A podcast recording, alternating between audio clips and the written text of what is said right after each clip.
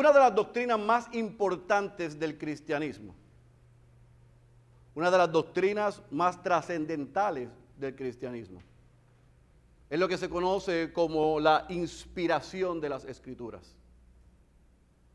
Es la que afirma que Dios inspiró a los autores originales de cada uno de los 66 libros que nosotros tenemos en nuestras Biblias. Otra vez, una de las doctrinas más trascendentales e importantes de la vida cristiana es reconocer la inspiración de las escrituras. Dios ha hablado y nos ha dejado un libro. Y ese libro, que tiene 66 libros, tiene una diversidad de autores. Y esos autores fueron inspirados por Dios para plasmar lo que dice nuestra Biblia. Ahora, ¿qué es importante que nosotros entendamos? Que cada uno de nosotros lo que tiene en nuestra en su mano, lo que tenemos en nuestras manos es una copia de los manuscritos del texto original de cada libro. ¿Se entiende lo que quiero decir? Le voy a pedir al hermano Luis que pase por aquí. Le voy a pedir a los Timoteos que pasen por acá.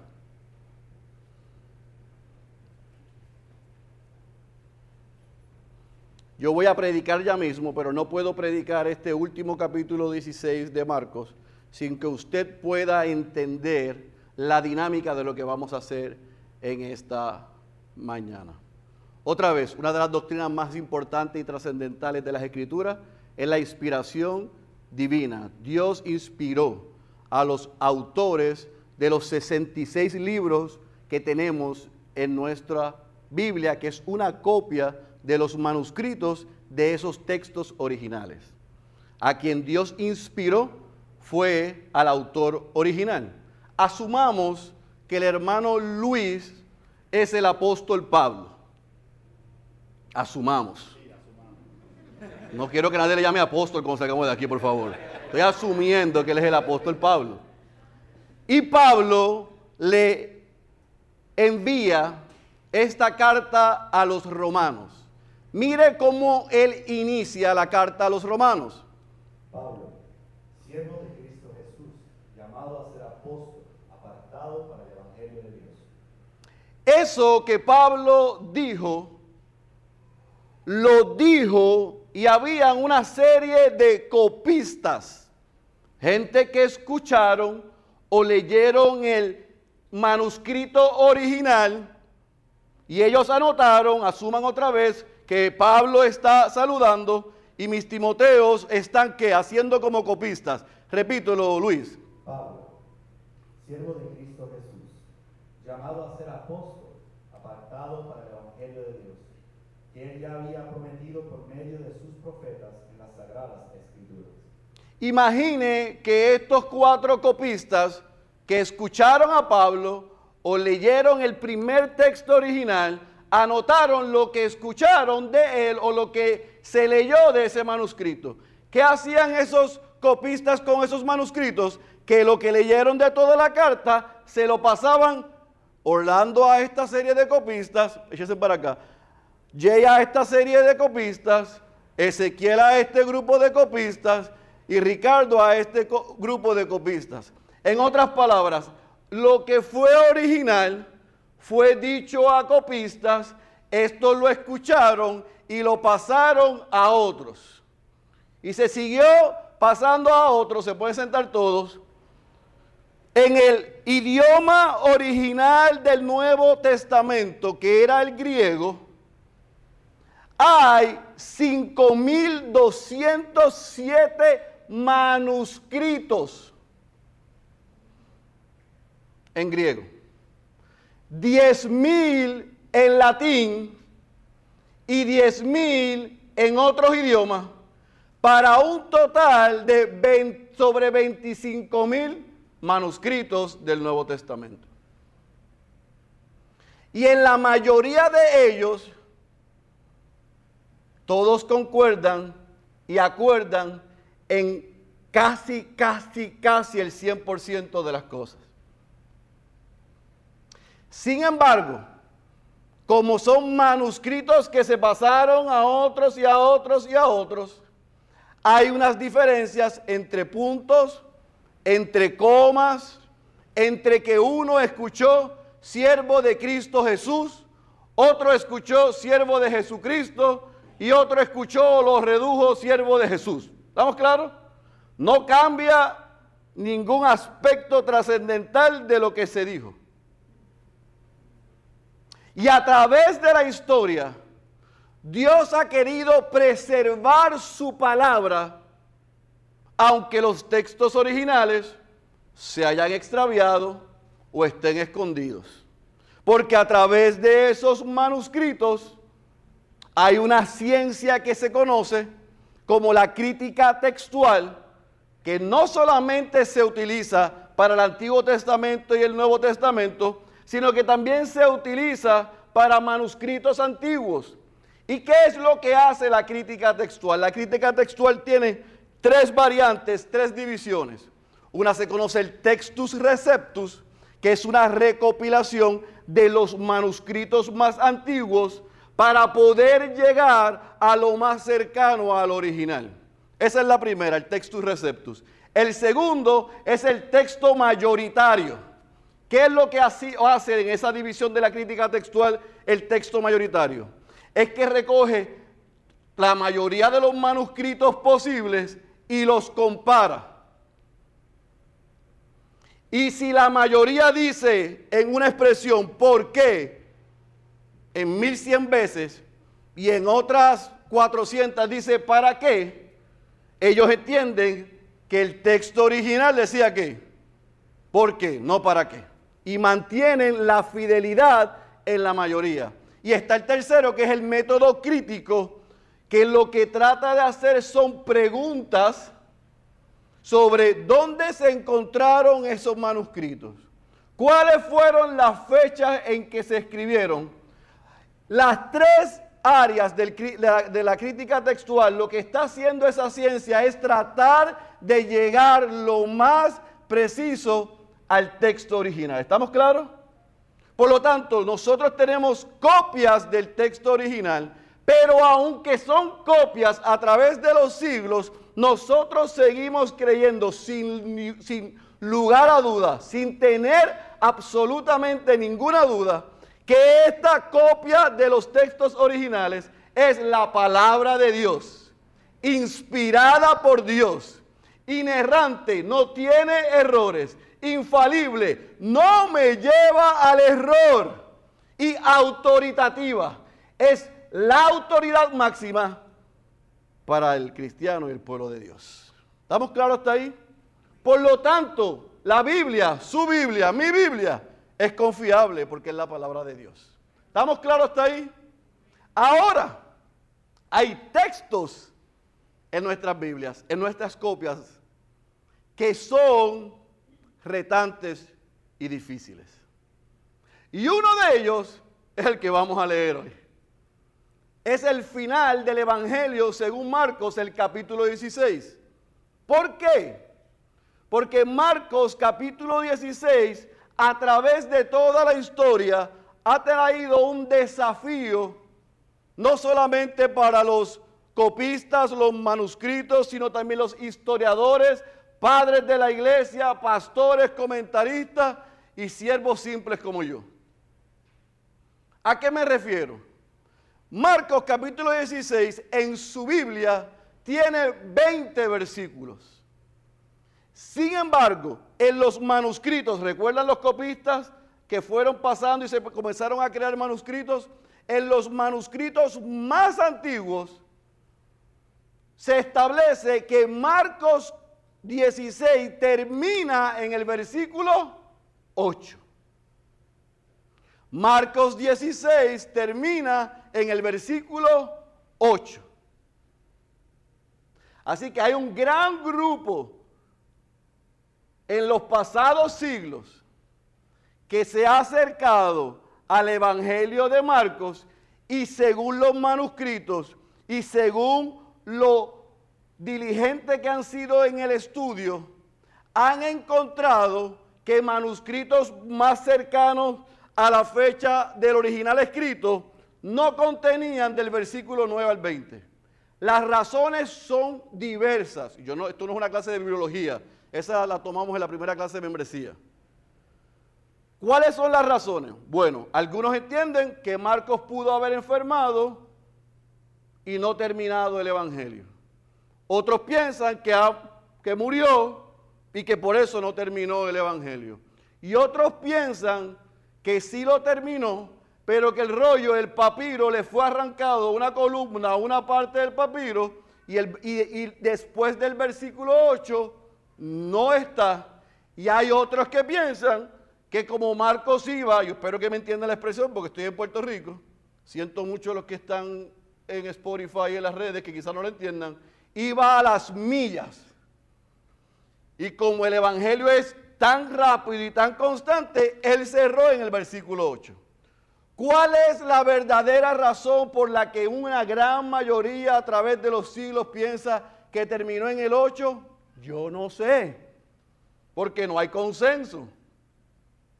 Pero hay otro grupo dentro de la iglesia que piensa que aunque el versículo 9 al 20, esos 12 versículos, por estilo, forma, vocabulario, pronombres y repetición en sucesos no fueron escritos por Marcos, sino que alguien, algún copista, al poder hacer, establecer los manuscritos y pasarlo, dijo, wow, esto como que termina muy atropellado.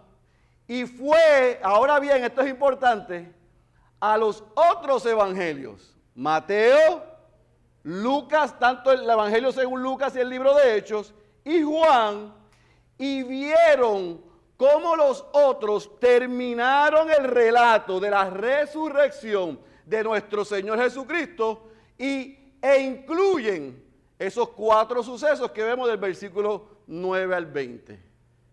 ¿Estamos claros hasta ahí? En otras palabras, sea Marcos el que haya escrito el versículo 1 al 20, el versículo 1 al 8, u otro copista, el, 9 al 20, porque está en nuestra Biblia, es palabra de Dios. Y es confiable. El punto no es si lo que aparece del 9 al 20 es cierto, es canónico, es inspirado y es real. Claro que lo es. ¿Cómo yo lo sé? Lo vamos a ver ya mismo. Porque todos esos sucesos están narrados en Mateo, en Lucas, en Juan y en Hechos. Así que se puede constatar. Pero algunos piensan que lo tomaron para añadirlo y hacerle un cierre. ¿Qué vamos a hacer nosotros como iglesia? Vamos a cerrar el Evangelio según Marcos en el mensaje 49. Es impar, yo soy OCD, hubiera querido terminar en el 50 me convenía hacer hasta el 8 y el, 9 al 20 la semana que viene por mi paz mental y espiritual, porque era un número par, terminaba en 50. Pero yo quiero ser fiel, lo más fiel que yo soy, que yo pueda ser, a lo que yo entiendo y son mis convicciones, de que Marcos termina en el versículo 8. Sin embargo, vamos a leer hoy, como quiera, del versículo 9 al 20 y lo vamos a discutir. ¿Estamos claros? ¿Por qué? Porque esto es lo que se ha hecho a través de la historia para resolver esta situación. Unos llaman del versículo 1 al 8 el final corto de Marcos. Otros llaman el versículo 8 con un versículo después del 8 que en nuestra Biblia las Américas está en el 20, en otras Biblias está en el 9, el final intermedio. Y otros llaman del versículo 9 al 20 el final largo de Marcos. Yo voy a resolver esos problemas, voy a ver los tres finales aquí. Pero nos vamos a concentrar en lo que la mayoría dice, que Marcos cierra en el versículo 1 al 8. ¿Estamos claros? Dos cosas adicionales y vamos a trabajar. Yo sé que he dado una clase, le prometo que el mensaje va a ser corto porque le he robado mucho de su tiempo. Independientemente de cuál sea la postura de uno u de otro, que Marcos terminó en el 8, o que del 9 al 20 es original de Marcos, independientemente de eso, los 20 versículos son confiables, son inspirados son canónicos y podemos creer en ellos. Dos, independientemente de que Andrés y yo podamos tener diferencia en ese punto, no hace Andrés correcto, ni a mí correcto, o Andrés incorrecto, o a mí incorrecto. Son dos percepciones sobre esto. Se resolverá eso cuando estemos en la gloria. Es una de las preguntas que haré. ¿E-, ¿Esto era completo no era completo? ¿Era tuyo no era tuyo? Y tres, el que eso haya sucedido no le quita absolutamente ninguna fuerza, veracidad y confiabilidad a la palabra de Dios. ¿Estamos claros? Aquel que quiera inventar y decir, bueno, por eso es que yo no creo en la Biblia, eso es una excusa dentro de las miles de excusas que tiene para no creer. Porque como dije aquí, para que falte, para que sobre, para que falte que sobre. Así que el copista se aseguró de resumir lo que vio el otro evangelista y dar un final que pareciese coherente. Estés de acuerdo con eso o no estés de acuerdo, sigue siendo la palabra infalible e inerrante de Dios. ¿Estamos claros? Ahora sí, vamos a trabajar. Vaya a su Biblia al Evangelio según Marcos, capítulo 16. Y vamos a leer del versículo 1 al versículo 8. Marcos capítulo 16, versículo 1 al versículo 8 Hoy cerramos, después de 49 mensajes, un año y medio, la serie en el Evangelio de Marcos, viendo la resurrección del rey. La resurrección del rey. Marcos capítulo 16, versículo 1 al versículo 8. Vamos a leer el texto, oramos para pedir la asistencia del Espíritu para el predicador y para la iglesia y comenzamos a trabajar. Pasado el día de reposo, María Magdalena, María la madre de Jacobo y Salomé compraron especias aromáticas para ir a ungirle. Y muy de mañana, el primer día de la semana, llegaron al sepulcro cuando el sol ya había salido. Y se decían unas a otras, ¿quién nos removerá la piedra de la entrada del sepulcro? Cuando levantaron los ojos, vieron que la piedra, aunque era sumamente grande, había sido removida. Y entrando en el sepulcro, vieron a un joven sentado al lado derecho, vestido con ropaje blanco, y ellas se asustaron. Versículo 6. Pero él les dijo, no os asustéis, buscáis a Jesús Nazareno, subraye esto, el crucificado. Punto. Subraye la otra expresión, ha resucitado, no está aquí. Mirad el lugar donde le pusieron. Pero id decid a sus discípulos y a Pedro, Él va delante de vosotros a Galilea, allí le veréis tal como os dijo. Y saliendo ellas, huyeron del sepulcro, porque un gran temblor y espanto se había apoderado de ellas, y no dijeron nada a nadie, porque tenían miedo. Vamos a orar. Padre, te rogamos que tú nos asistas. Asiste al predicador para que pueda ser fiel a estos ocho versículos, que los pueda explicar y que tu espíritu lo pueda aplicar a la vida de la iglesia. Pero ayuda a tu iglesia a que pueda estar enfocada y en el espíritu mientras compartimos, desglosamos, explicamos estos textos. Otra vez, no permitas que salgamos de la misma forma en que hemos llegado. Esa es nuestra oración. En el nombre de Jesús. Amén, amén, amén. En esos ocho versículos nosotros vemos la resurrección del rey. Pero ¿cómo vamos a trabajar y a desglosar estos ocho versículos con lo que dije anteriormente? Vamos a ver cuatro puntos. Número uno, del versículo uno al versículo cuatro, vamos a ver a las mujeres que seguían a Jesús a las mujeres que seguían a Jesús. Número dos, vamos a ver la experiencia de ver el sepulcro vacío en el versículo 5 y versículo 6. Vamos a ver las instrucciones que se le dan a esas mujeres. Vayan y digan, versículos 7 y 8. Y entonces cuando cerremos ahí, vamos a entrar al final largo y lo vamos a leer y lo vamos a resumir brevemente. Versículo 9 al versículo 20. Yo quiero que lo anote para que me pueda seguir. Muy bien. Recuerde dónde se quedó la escena la semana pasada en lo que Marcos estaba compartiendo. ¿Dónde se quedó la escena la semana pasada en lo que Marcos está narrando? Jesús había expirado, el velo fue rasgado, el soldado hizo su confesión. Nos dice Marcos que estas mujeres estaban en el Calvario viendo toda la escena y vieron cuando José de Arimatea, un miembro de? Del Sanedrín, que era un seguidor de Jesús, que esperaba el reino de Dios, ese hombre fue a donde Pilato y valientemente le pidió el cuerpo de Jesús para darle el tratamiento que merecía, era colocarlo en un sepulcro. Dijimos que todo esto estaba orquestado por Dios, no se había salido de sus manos y de su plan como había sido profetizado. ¿Por qué? Porque los hombres que eran crucificados, normalmente si eran crucificados como fue tratado Jesús, como un vil criminal, sus cuerpos eran tirados en la carretera o en el espacio que viese para que la gente pasara, transitara por allí y los viera. A ese punto tan vergonzoso llegaban los romanos. Pero a Jesús no le iban a hacer eso.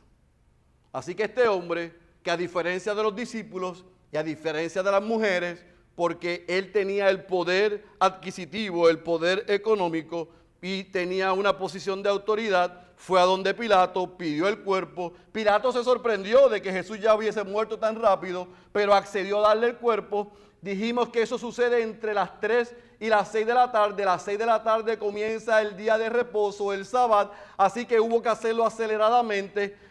José de Arimatea estaba con otro hombre que nos dice Lucas, que se llama Nicodemo, que nosotros sabemos quién es. Así que ellos colocan el cuerpo en el sepulcro, sellan el sepulcro con una piedra gigantesca y llega el sábado.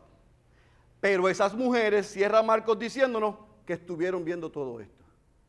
En otras palabras, este grupo de mujeres asistieron al funeral de Jesús. ¿Entendió? Ellas estuvieron presentes en la muerte, pero también en el funeral de Jesús. Ahora, ¿cómo comienza Marcos el capítulo 16 diciendo, usando la expresión que pasado el día de reposo? Y esto es importante, viernes a las 6, a sábado a las 6 era el día de reposo. Y Marcos comienza diciendo que pasado el día de reposo y menciona nuevamente los nombres de estas mujeres, ellas compraron especias aromáticas para ir a ungirle. Probablemente estas mujeres quisieron comprar las especias aromáticas y ungir el cuerpo de Jesús antes de que fuese colocado en el sepulcro. Pero por la cercanía a la hora que comenzaba el día de reposo, o no les dio tiempo, o no se arriesgaron, o decidieron esperar hasta el sábado a las 6 de la tarde. ¿Están conmigo? Llega el sábado a las 6 de la tarde, los mercados abren nuevamente y ellas compran las especies, regresan a sus casas, a sus casas, a sus hogares y preparan lo que iban a utilizar como el cuento para ungir el cuerpo de Jesús. Recuerde que una de ellas ya lo había ungido antes de que comenzara toda esa trayectoria de dificultad, dolor, abuso, burla. Pero ellas entendían que tenían que hacerlo rápido porque si no el cuerpo se iba a qué? A descomponer.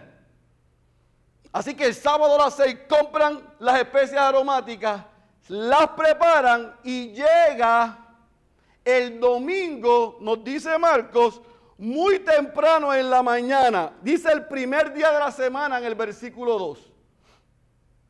Y aquí hay diferentes interpretaciones porque Mateo lo presenta de una manera, Lucas lo presenta de otra manera y Marcos lo presenta de otra manera, en la hora en que ellas salieron al sepulcro. Unos dicen que todavía estaba oscuro, otros dicen que había salido el sol. Para resolver el problema, uno dijo, salieron de noche y llegaron de día. Salieron a las 5 y a las 6 salió el sol. Lo importante es que ellas fueron muy de mañana con las especies aromáticas con el propósito de ungir el cuerpo de Jesús. Pero iban de camino hablando unas con las otras. ¿Quién nos moverá la piedra gigantesca del sepulcro para poder entrar? Esa era la discusión, versículo 1 al versículo 4 de estas mujeres. Ellas decían en el versículo 3, ¿quién nos removerá la piedra de la entrada del sepulcro? Esa era la pregunta que se estaban haciendo. Pero el versículo, versículo 4 nos dice que mientras ellas están diciendo eso, levantan los ojos y ven que la piedra está removida. ¿Se imaginan eso? Que cuatro o cinco mujeres de aquí vayan a un sepulcro y estén hablando, vamos a ungir el cuerpo, pero hay una piedra gigantesca y nos estemos presentes preguntando, ¿y cómo la moveremos? ¿Quién podrá ayudarnos?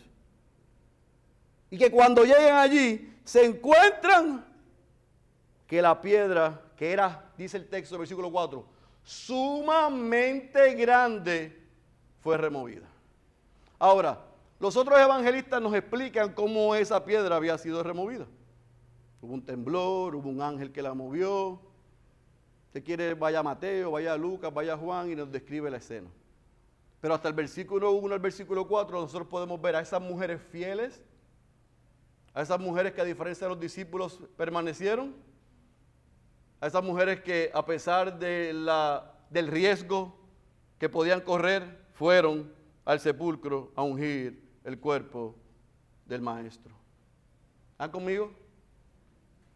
Ahora, se llevaron una sorpresa porque ven la piedra removida, pero esa no es la única sorpresa que se llevan. Versículo 5 y versículo 6 nos dice que cuando ellas entran ven el sepulcro vacío. Y ven a un hombre joven de vestiduras blancas, o sea, un ángel. Lucas nos dice que eran dos ángeles. Ah, por eso es que yo no creo en la Biblia, porque es que se contradicen, dice uno y dos. Bueno, si usted sigue buscando tecnicismo, ese es problema de usted. Uno dice uno, otro dice dos. Pero lo importante es que él o ellos hablaron con claridad a las mujeres. ¿Por qué? Porque cuando ellas llegaron, primero ven la piedra removida, algo que era imposible. Dos, entran y ven el sepulcro vacío, lo que era imposible. Tres, ven uno o dos hombres vestidos de blanco allí dentro y dice Marcos que éste estaba sentado en el lado derecho y les dice a ella, no teman, y yo quiero que leamos textualmente, otra vez, lo que Él les dice en el versículo 6. No os asustéis. Buscan a Jesús Nazareno, el crucificado. Hey chicas, ya no está aquí porque el crucificado ha resucitado. Al que pusieron aquí ha resucitado, no está aquí. Y si tienen duda, el ángel les dice, miren dónde lo pusieron. En el relato de Lucas, ellos le dicen, los dos ángeles, ¿por qué buscan entre los muertos al que vive? Miren, amados, ustedes pueden de todo lo que sabe, porque tiene la Biblia y ha estudiado y se la aprendió en la escuela dominical y en el BBS y, pintó el sepulcro en Semana Santa, el ángel. Para usted leer esto es lo más normal. Para aquella mujer eso fue aterrador. Porque usted no imagina el tamaño de aquella piedra removida. Usted no imagina entrar y ver a aquel hombre o dos hombres allí sentados. Usted no imagina que le digan, ¿estás buscando a Jesús el Nazareno? ¿Por qué buscas al que, entre los muertos al que vive? Mira, no está aquí. Ellas se aterraron, se aterraron, se asustaron. Pero esos ángeles enviados por el mismo Dios le dan un mensaje a las mujeres. Y lo vamos a ver en el versículo 7 al 8, pero yo quiero hacer, antes de entrar allá, una observación. Es interesante que estas mujeres estaban en el Calvario viendo toda la escena, escuchan a Jesús decir todo lo que dijo, Padre, perdónalos porque no sabe lo que hace. Dios mío, Dios mío, ¿por qué me has abandonado? Eloy, Eloy, lama sabactoni. Lo escucharon pedir de beber y que le hayan dado vinagre. Una de ellas le escuchó, ahí tu hijo, y a Juan le dijo, ahí tu madre. Ellas estaban ahí viendo todo eso. Vieron el cuerpo expirar, vieron, vieron a José y Mateo y a Nicodemo tomarlo, lo vieron poner en el sepulcro. En otras palabras, ellas vieron el cuerpo físico de Jesús bajarlo del madero, tomarlo, colocarlo en un lienzo y ponerlo en el sepulcro. ¿Estamos claros? Esas mujeres nos dijeron, habremos visto bien. Oye, Salomé, ¿y si habrá sido otro cuerpo? ¿Habrán puesto ese lienzo vacío? No, ellas dijeron, nosotros lo vimos.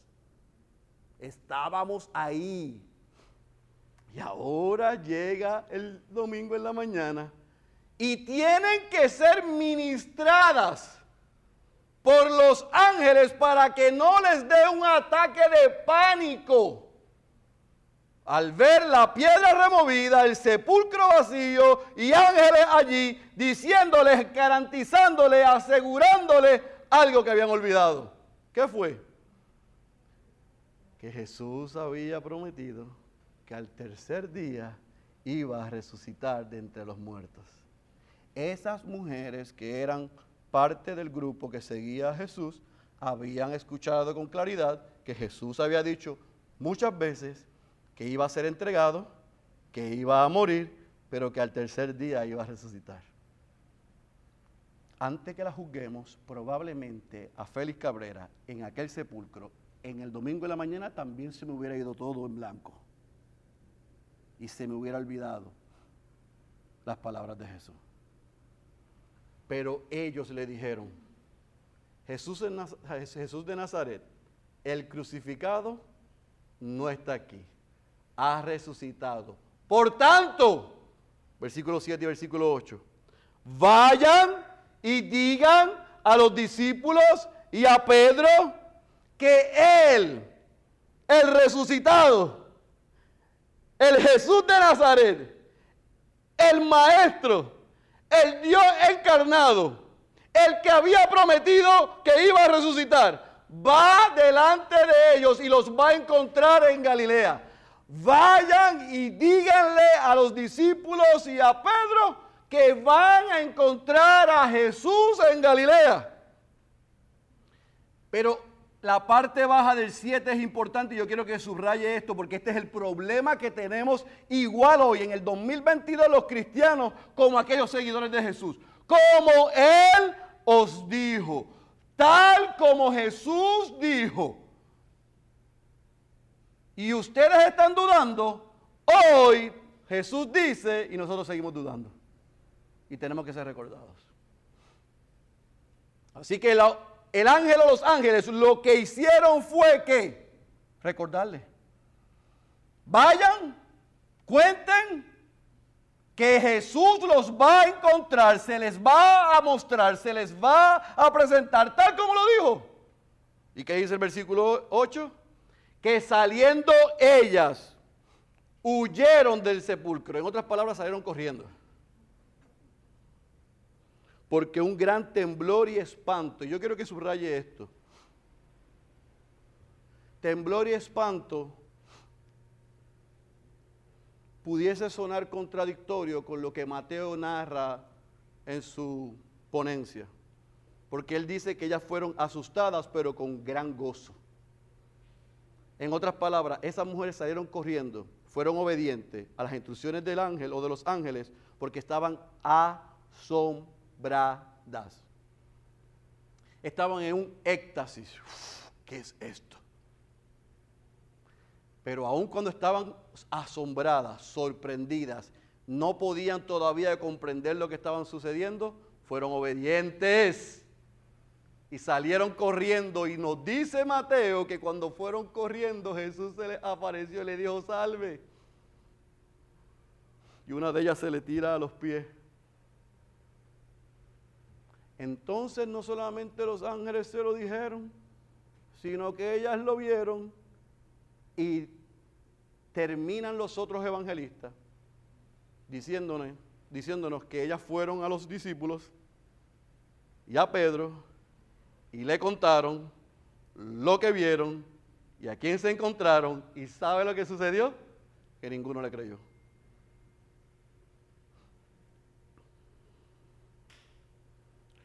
Si a mí los Timoteos después de tres años yo les digo algo y no me creen, o se van ellos, me voy yo.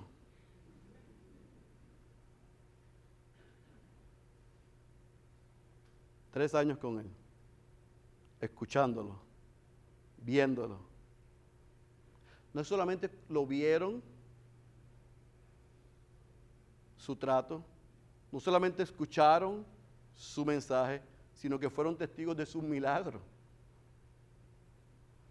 Y ni las mujeres, ni los discípulos, al ver y escuchar, creyeron. Pero Marcos no nos dice nada de esto hasta el versículo 8. Solamente nos dice el versículo 8, cerrando, como se dice en el fin corto de Marcos, de manera atropellada.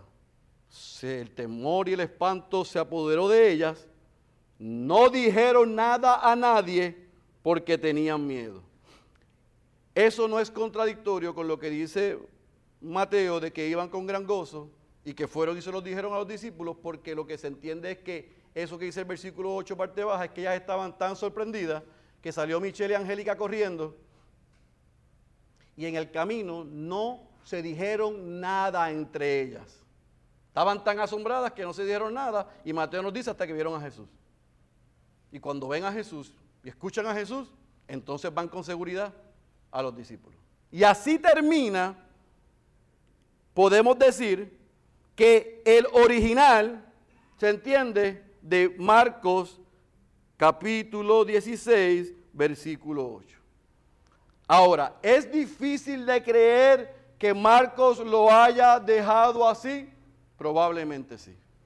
Así que ante este versículo dejando a esas mujeres espantadas con miedo y que no dijeron nada a nadie, hay una alta probabilidad que el resto se haya perdido que no se haya terminado o las otras explicaciones que le di. Sin embargo, hay un final largo y es el versículo 9 y el versículo 20. Recuerde que le dije final corto hasta el versículo 8, final intermedio que se lo voy a probar ahora y el final largo. Vamos a ver el final intermedio y el largo del capítulo 16 y del Evangelio de Marcos. Vayan conmigo al versículo 9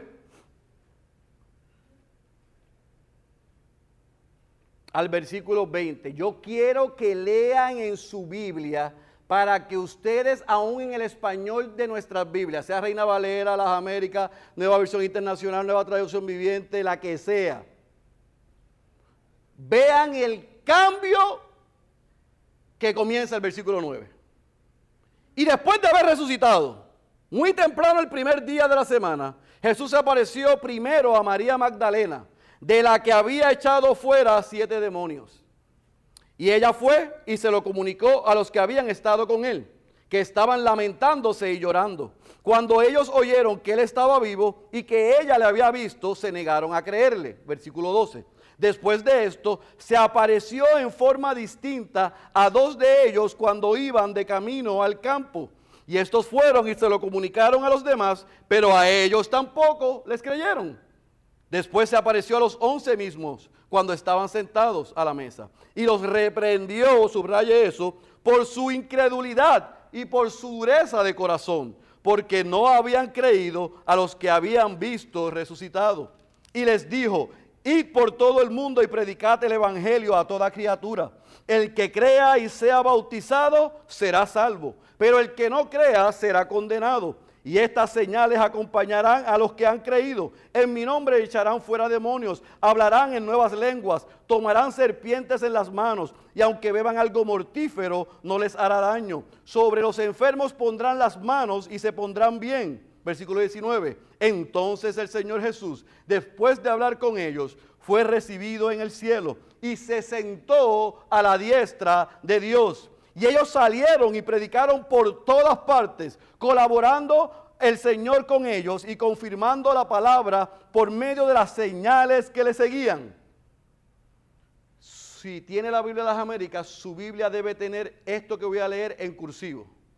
Dice, ellos comunicaron inmediatamente a Pedro y a sus compañeros todas estas instrucciones. Y después de esto Jesús mismo envió por medio de ellos desde el oriente hasta el occidente el mensaje sacrosanto e incorruptible de la salvación eterna. Ahí leemos los 12 versículos. Esa última porción que acabo de leer, que si tiene la Biblia de las Américas, está en cursivo, en algunos manuscritos aparece después del versículo 8. ¿Estamos claros? Después que Marcos dice que las mujeres que salieron corriendo temerosas y que no hablaban con nadie, inmediatamente aparece esta porción que acabo de leer a lo último, ellas comunicaron inmediatamente a Pedro. Esa porción se entiende que es el final intermedio. En otras palabras, haya sido Marcos el original o no, que se entiende que no, el copista toma esa porción para cerrar y decir lo que los ángeles le mandaron a decir o lo que el ángel le mandó a decir ellas lo hicieron. Fueron a donde Pedro y los discípulos y lo comunicaron. ¿Está conmigo? Ese es el intermedio.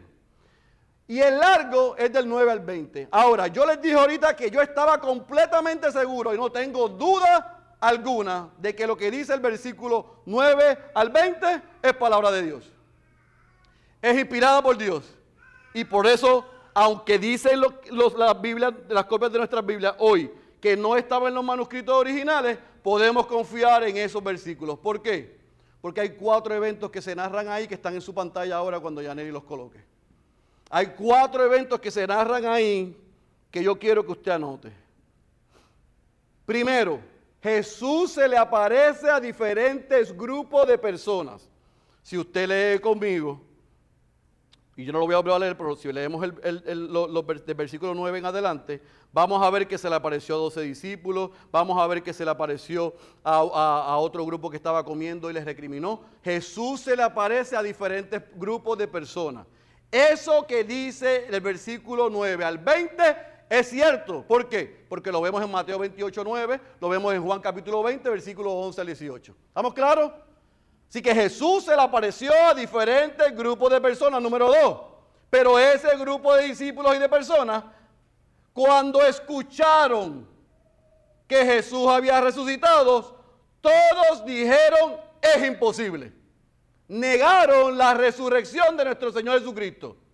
Y eso que aparece en el versículo 9 al versículo 20 lo vemos en Lucas capítulo 24, desde el versículo 13 hasta el versículo 35. Una clara amplia y contundente evidencia de que cuando las mujeres y otros fueron a contar que vieron al Cristo resucitado, muchos no creyeron. ¿Estamos claros?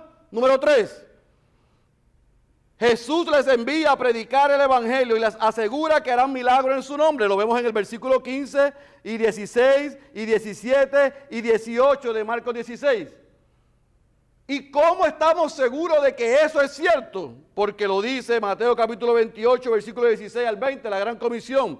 Lucas capítulo 24, versículo 36 al 49. Juan capítulo 20, versículo 19 al 23. Hechos capítulo 1, versículo 6 al versículo 8, antes de ascender al Padre. Le dice, recibirán poder cuando venga el Espíritu Santo y me serán testigos en Jerusalén, en Judea, en Samaria y hasta los confines de la tierra.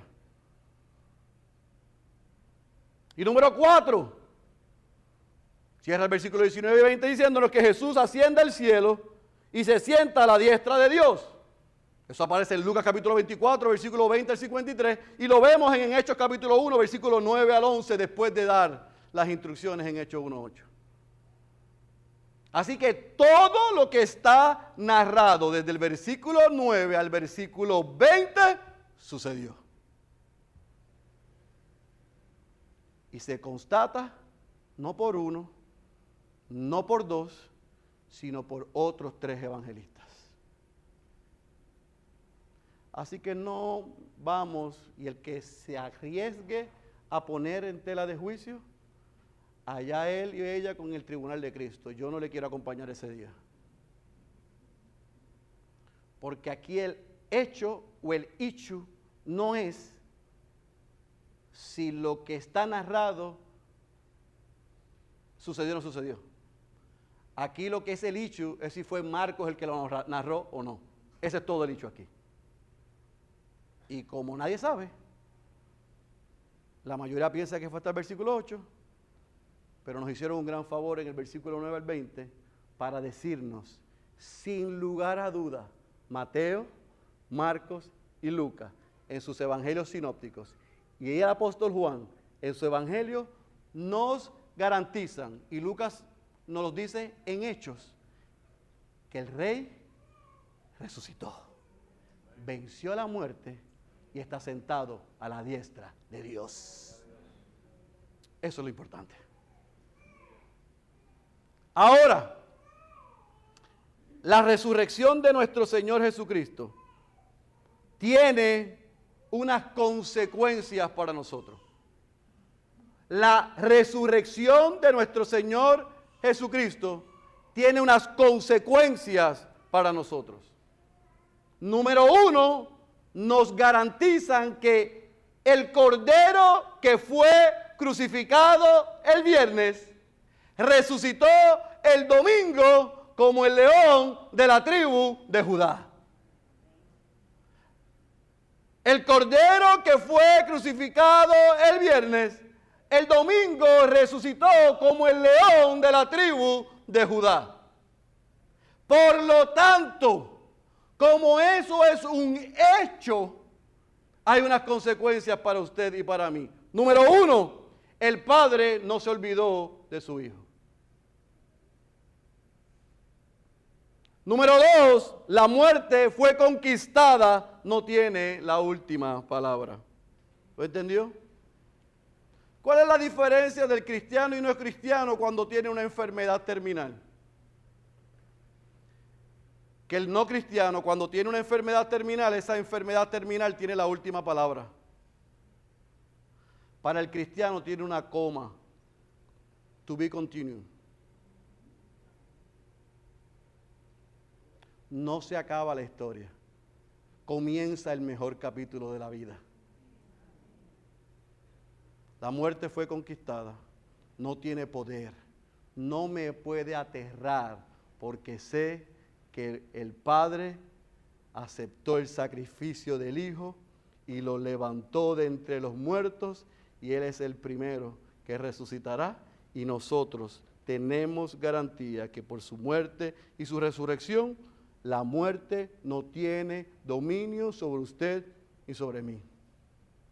Número tres, la resurrección de Cristo nos garantiza que no tenemos a un Jesús que podamos ponernos en el cuello que esté en un madero colgado, como creen otros. No, la cruz del cristiano está vacía. Porque Jesús está vivo, tiene dominio y tiene poder. No está muerto. Jesús no está en un madero. Jesús venció el madero y la cruz. Número cuatro, por su resurrección tenemos la garantía que resucitaremos. Porque Jesús resucitó, tenemos la garantía que continúa salvando a las personas. Por eso es que predicamos el Evangelio. Porque Jesús todavía se encuentra salvando a los perdidos. Número próximo, porque no sé por dónde voy. Lo que creemos, amados, a diferencia de otras religiones, lo que creemos no es en vano. Y el cristianismo es el único que puede apuntar a un Dios encarnado, o sea, a un Dios que se hizo hombre, que se hizo como nosotros, que entiende perfectamente lo que sentimos, que recibió lo que merecíamos, que murió por nosotros, que resucitó de entre los muertos y que está sentado a la diestra al lado de Dios intercediendo por nosotros. Mira, yo no sé lo que tú estás pasando hoy. Y usted puede decir, pero es que usted no me va a entender. Y tiene razón. Soy finito y me voy a quedar corto. Pero el Hijo unigénito de Dios que vivió la vida perfecta, la que no has podido vivir ni tú ni yo, te entiende perfectamente. Fue a la cruz en tu lugar, murió y resucitó. Y hoy, mientras tú estás sufriendo, Él está intercediendo a la diestra de Dios por ti. Para que esa tribulación sea momentánea y que al final del día produzca un eterno peso de gloria.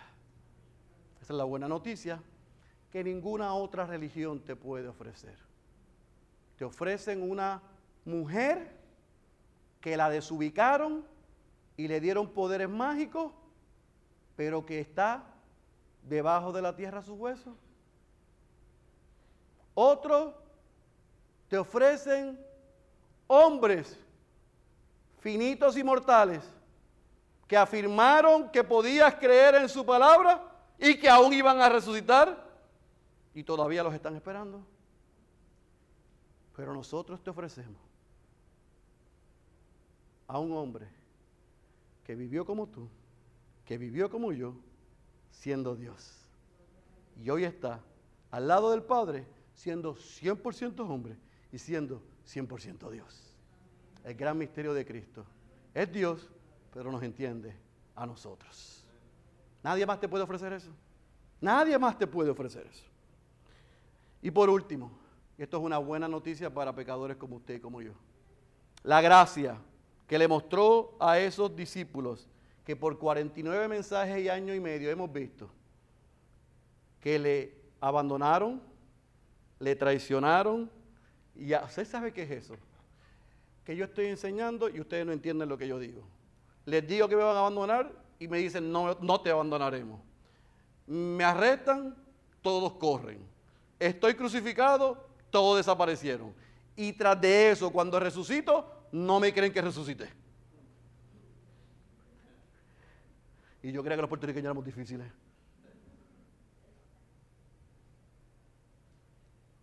Pues la misma gracia que le ofreció a todos ellos, nos las ofrece usted a mí hoy el mismo Señor que no le tomó en cuenta a esos que le abandonaron, que le traicionaron, que le negaron y que no creyeron, esa gracia que le mostró a ellos está disponible para usted y para mí. Bendita gracia sobre gracia que está disponible para usted y para mí hoy. Por lo tanto, mis queridos hermanos, yo quiero concluir este mensaje, pero también esta serie y, créame, tuve que, que luchar con esto. Porque uno cuando es atleta quiere terminar siempre el juego ganando. Y los que son orgullosos como yo quieren la bola en el último minuto. Y abrir espacio. Y tirar el último balón. Y que si ganamos, me lo llevé yo. Y si perdemos, que me echen la culpa, pero como quiera la atención está sobre mí. Pero cuando predicamos la palabra no podemos robarle la gloria a Dios. Y no hay mejor cierre de este mensaje, de este libro y de esta serie que yo pude haber creado o buscado o escrito que la que dijo J.C. Riley y la quiero compartir con usted y está en pantalla. Creemos las páginas del Evangelio de San Marcos con un examen de conciencia, examinándonos a nosotros mismos. No nos conformemos con haber visto con nuestros ojos y oído con nuestros oídos las cosas escritas aquí para aprender acerca de Jesucristo. Preguntémonos si sabemos que Cristo mora por la fe en nuestros corazones. Da el Espíritu testimonio a nuestro Espíritu de que Cristo es nuestro y nosotros somos suyos. ¿Podemos decir verdaderamente que estamos viviendo la vida de fe en el Hijo de Dios y que hemos descubierto por experiencia que Cristo es precioso para nuestras almas? Son preguntas muy serias que requieren ser consideradas. No descansemos hasta poder darles una respuesta satisfactoria. Cierra Rael diciendo, y haciendo suya las palabras del apóstol Pablo en 1 de Juan capítulo 5, versículo 12. El que tiene al Hijo, tiene la vida. Escuche bien, amigo que me acompaña hoy. El que no tiene al Hijo, no tiene la vida. Yo deseo y yo he orado que luego de un año y medio estudiando y aprendiendo sobre la vida, el ministerio, los sufrimientos, la muerte y la resurrección de nuestro Señor Jesucristo, yo oro que más que conocimiento intelectual, que ahora seamos eruditos en la persona de Cristo, la persona de Cristo habite en nosotros. Que más que saber de Él, intimemos con Él. Deseemos que Él crezca en nosotros y que le podamos alabar y adorar diariamente por lo que ha hecho en nosotros. Si al fin del año y medio y de 49 sermones, eso es lo que el Espíritu produce, gloria a Dios por eso, porque se cumplió el cometido. Así que iglesia, esa es mi oración por nosotros, los santos y los miembros de esta iglesia.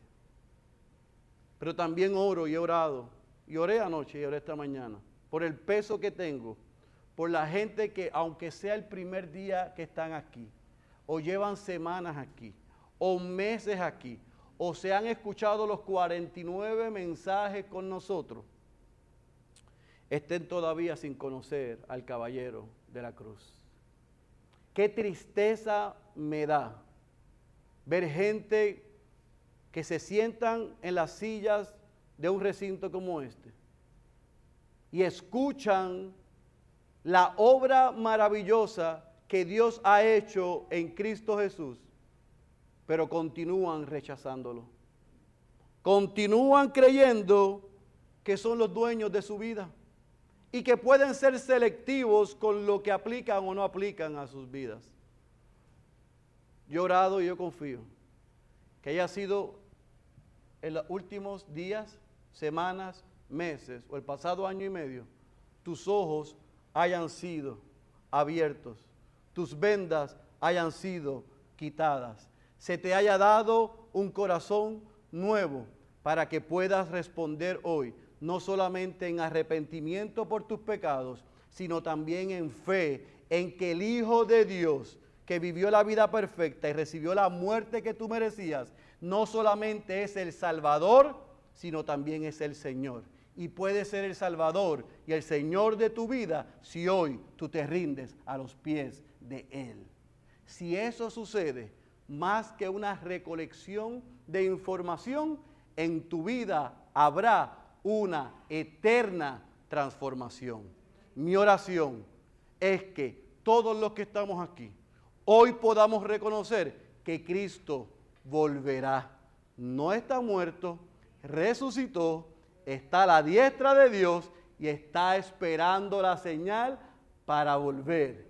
Y escucha bien, ese día toda rodilla se doblará. Los que crean y los que no crean. Mi consejo para ti es que creas para que te arrodilles con nosotros con gusto, porque arrodillarte ante Cristo por haberle dado la espalda, yo no quiero ser testigo. El que tenga oídos para oír, yo ruego que por las 49 semanas que hemos estudiado este poderoso y maravilloso evangelio, hayan oído la voz de Dios. Cierre sus ojos y permítame orar por usted. Padre, te damos gracias. Gracias Dios. Me encantó cómo cerramos el miércoles, Dios, cantándote gracias por lo que tú has hecho. Gracias por lo que estás haciendo. Y gracias por lo que harás. Gracias porque enviaste a tu Hijo a la cruz y no nos enviaste a nosotros. Gracias porque estábamos imposibilitados de llegar a ti y ser reconciliados, pero tú lo hiciste posible en la persona de Jesucristo. Gracias porque Él vivió como no hemos podido vivir y recibió lo que iba a nuestra cuenta. Y por ese glorioso intercambio tú encontraste acepto su sacrificio. Y al tercer día lo levantaste de entre los muertos. Y Él ha prometido que volverá por nosotros. Y porque Cristo volverá, porque Cristo regresará y todo ojo le verá. Nosotros te rogamos en este cierre que tú hayas edificado a tu iglesia y que nos mantengas firmes, arraigados en tu palabra, recordando que en vida y en muerte Cristo es nuestra esperanza. Y por eso, Señor, sin importar lo que estamos pasando hoy, nuestra esperanza está en Jesucristo. Pero también te rogamos, Señor, por aquellos que están hoy aquí que son criaturas que respiran el mismo aire, que viven en el mismo mundo, pero que están muertos en sus delitos y pecados y separados de ti. Oh Señor, que tú hayas traído convicción de pecados y que ellos hayan podido ver a través de estos versículos el glorioso evangelio de Jesucristo. Que el perfecto fue por los imperfectos, que el único Hijo fue por los que no eran hijos, para que pudiésemos ser hoy hijos tuyos. Que ellos puedan entender que la invitación está abierta y que hoy ellos pueden responder en arrepentimiento y en fe y confesar a viva voz que Jesucristo es su Señor. Que puedan reconocer lo que el pecado ha hecho en ellos pero que puedan reconocer y comenzar a disfrutar lo que Jesucristo ha hecho por ellos. Esa es nuestra oración en el nombre poderoso de Jesús. Amén, amén y amén.